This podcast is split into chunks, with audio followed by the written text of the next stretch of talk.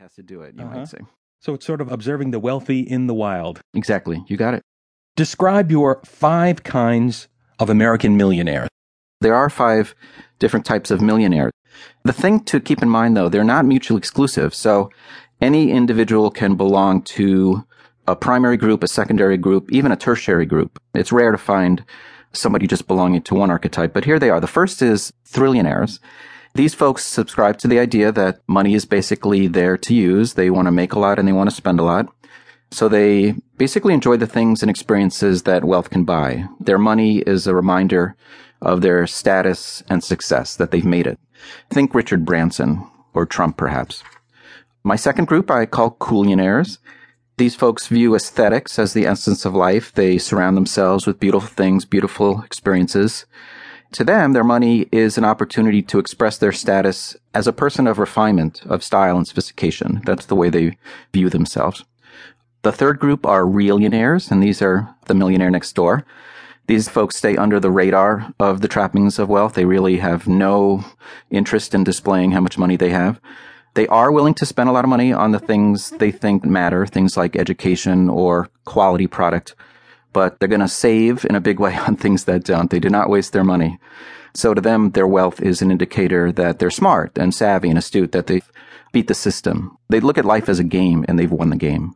My fourth group are wellionaires. These guys and gals are grounded in the pursuit of wellness, 360 degree wellness, I call it. They want to look good. They want to feel healthy. They want to think positive.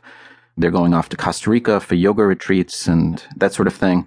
And they want to live a life in balance. So their wealth is an opportunity to do that in a big way. They also like Eastern philosophy, spirituality, that sort of stuff. And then last, I have willionaires. These folks recognize that they have a privilege and a responsibility in some way to make the world a better place. So they want to give back. They want to make a mark. They want to be remembered. It's basically life in perpetuity. They want to live forever in some ways, leaving their mark through other people or through institutions, through philanthropy. Legacy is a very important thing. It's all about legacy. To them, their money is basically an opportunity to achieve life's biggest reward, which is to help others.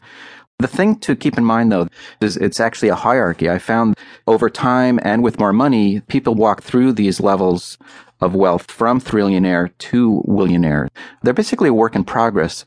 That was a really interesting finding for me.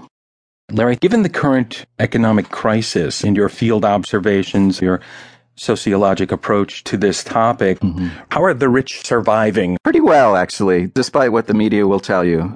Let's say your average millionaire might have 25 or 50 or 100 million or less, let's say 5 million, and you've given back a third or a half, as most of us have done. By any historical or comparative measure, that is an enormous amount of money. And they've made a bunch back too already. They've made a third or a half of it back. So I have no doubt the rich will survive this crisis. They've survived others of the past. The first thing to go are luxuries. Cutting back on luxuries is always the principal way they keep afloat, which is why positioning your brand as a luxury is almost always a mistake. In the book, I write about how the rich were hit hard by previous economic crises of the 30s and the Depression and the recession of the 70s. But every time they eventually bounce back to become, as a group at least, even richer. So there's always a bigger, faster way to make tons of money waiting in the wings. I think there's one now. We just don't know what it is or when it'll get here. But it's a matter of time before we get to that next one. Reports of the death of the wealthy are greatly exaggerated despite what a lot in the media will tell you. And those that are predicting their demise really just don't know their history. The rich are a lot like insects. They're incredibly adaptive and they, or at least their money will be around long after the rest of us have disappeared. I have a question for you.